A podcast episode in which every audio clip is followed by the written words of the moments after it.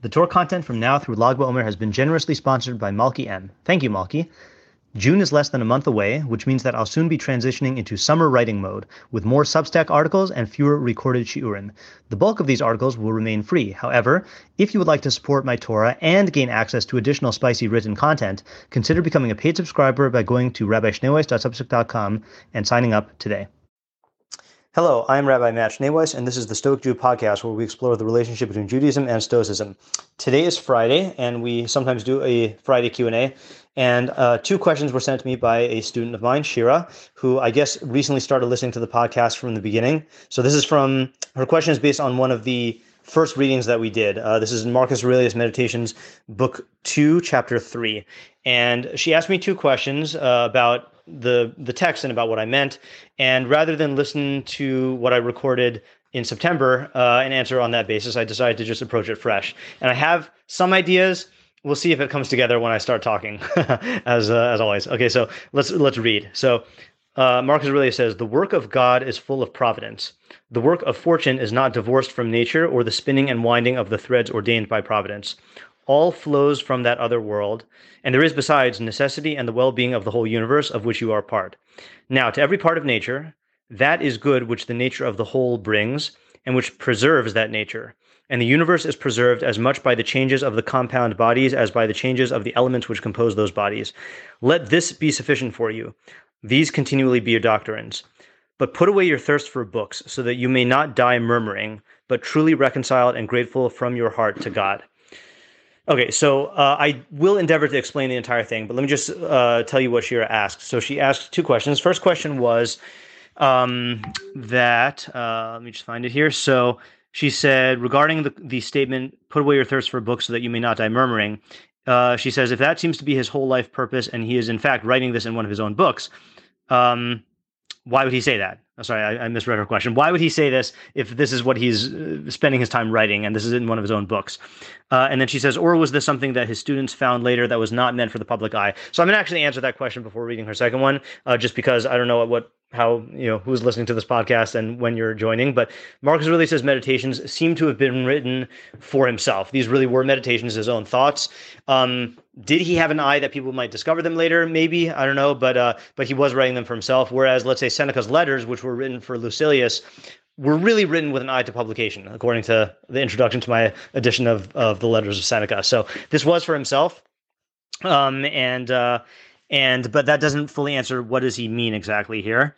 Um, so we I'll endeavor to explain that. And then secondly, um, she says, based on your understanding that he means not to read in a way that will pull you away from appreciating God and his creations, do you know if later on Aurelius advises as to how to avoid falling into this trap, or is it more of an open-ended warning? So basically, like, how can we avoid this trap of uh, of you know giving into the thirst for books and then dying murmuring?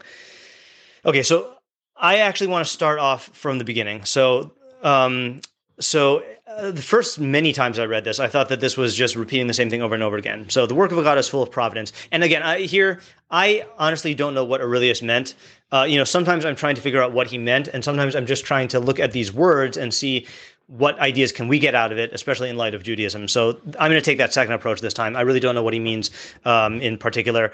Um, so, uh, you know, what, what his intention was. So, the work of God is full of providence. The work of fortune is not divorced from nature or the spinning and winding of the threads ordained by providence. So, that that's something that is a big chiddush. That's a, a, a new insight here because it's one thing to see that the universe is governed by providence, to see that there is order and design in the universe, and that that things proceed, you know, in line with that design.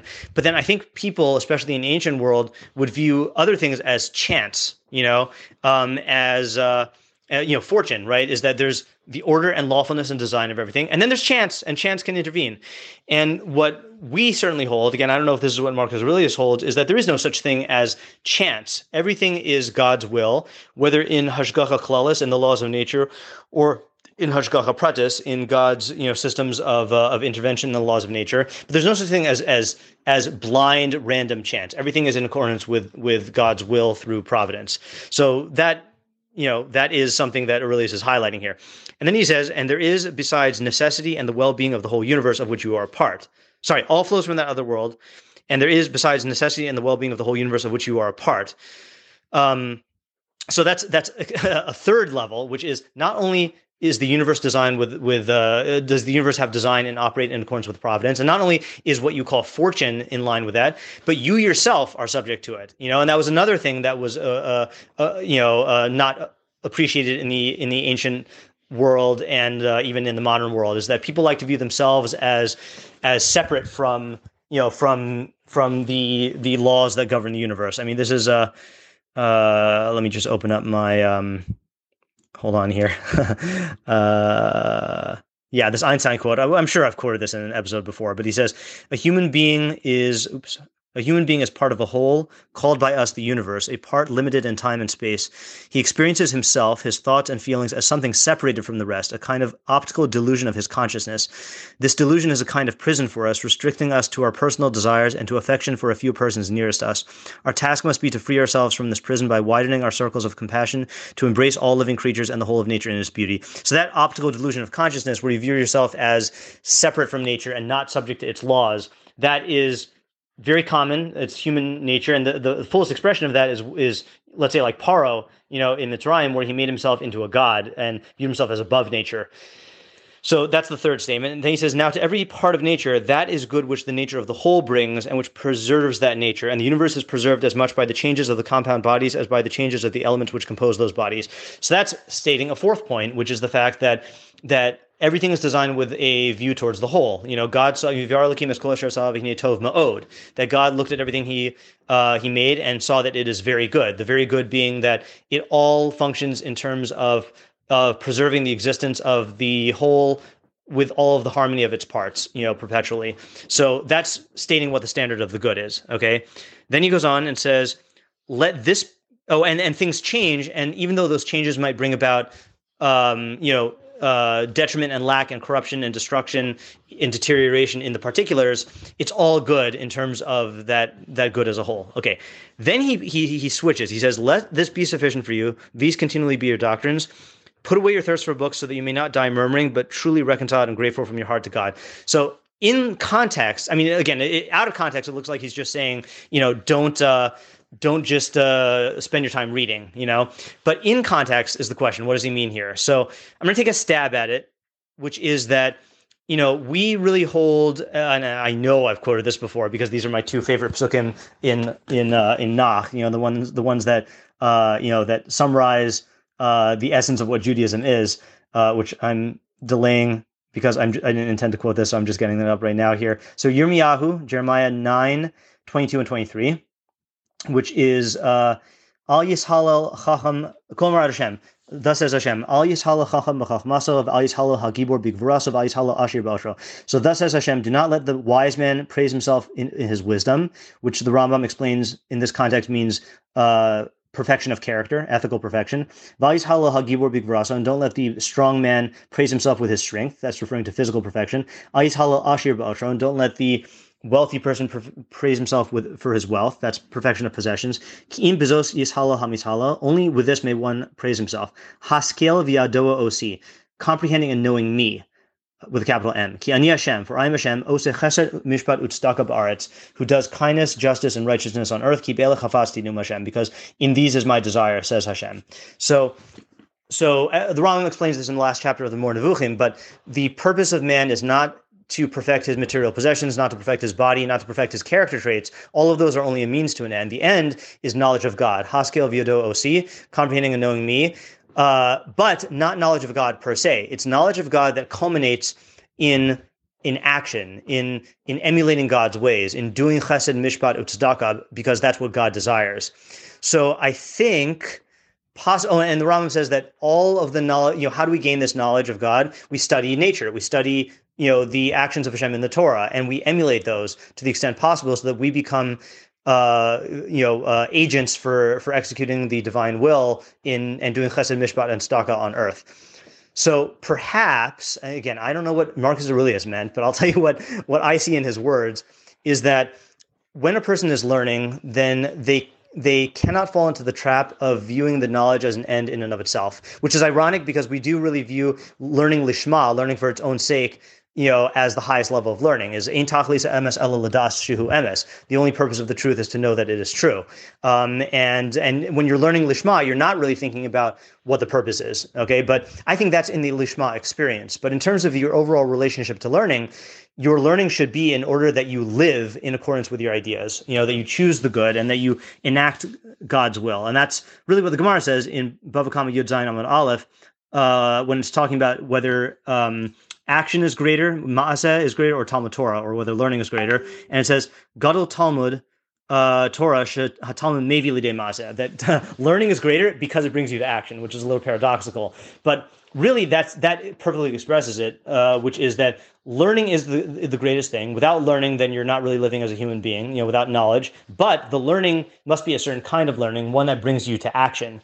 And what Marcus Aurelius is warning against is people who become involved just in the ivory tower of learning for its own, uh, just as an intellectual endeavor, um, in, in, a way that removes you from appreciating God's providence and striving to align yourself with that, to live in line with the good, or as the Stoics would say, to live in line with nature.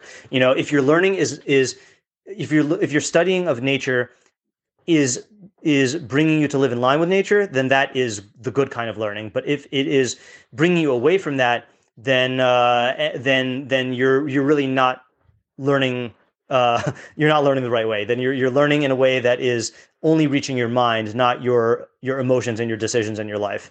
So going back to the question that I was asked of does Marcus Aurelius tell us how to do this? You know, uh, does he uh, tell us how to avoid falling into this trap?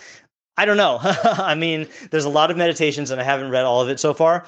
But for our purposes, I think the first step has to be to just be aware of what the type of learning is that we're striving for. We are striving for a learning. Yes, there's certain theoretical areas of learning, and and when you're learning, you do need to immerse yourself in the theoretical, and you're not really worried about the practical. But in terms of the ultimate way that you, the, the ultimate place that learning occupies in your life, it is to to culminate in action. Is is uh, almanas, you know, lilman almanas laasos, you know, to do. Um, side point here, just thinking about the fact that this is the last episode before Shavuos. Um, it is interesting that Shavuos has two themes, uh, right? So there's the theme in the Torah Shebechsav, in the written Torah, of the Chag Katzir, of the harvest festival at the beginning of the harvest, which I spoke about two uh, two episodes ago. And then there's the fact that it's about Matan Torah. It's about the fact that we are, uh, you know, re- uh, receiving that this is the anniversary of when we received the Torah, um, according to some.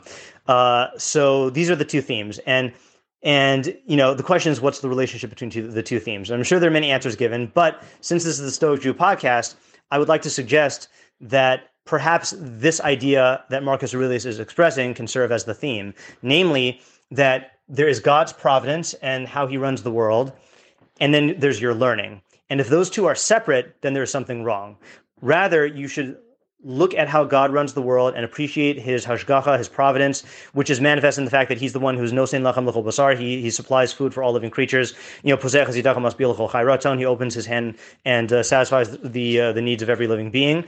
And that same being is the one who gave the Torah, and that the Torah is meant through our learning to culminate in emulating his hashgacha and emulating his ways. So, in other words, if you view these as two separate, Marcus Aurelius would not view these as two separate themes because to him, appreciating God's providence and learning are interrelated. And and if we look at those two themes as completely separate, then there's something wrong with our learning. So, uh, I guess as we go into Shavuos, you know, it's hard for us to connect to the uh, to the agricultural theme, but as we go into Shavuos, and we are aware of the agricultural theme, and we're certainly aware of the Torah theme, we should uh, use this as an opportunity to re-examine our uh, our connection, the connection that we make in our own lives between our learning and the way that we live, and uh, and you know, and and how in line or disconnected this is from appreciating God's providence and striving to emulate it.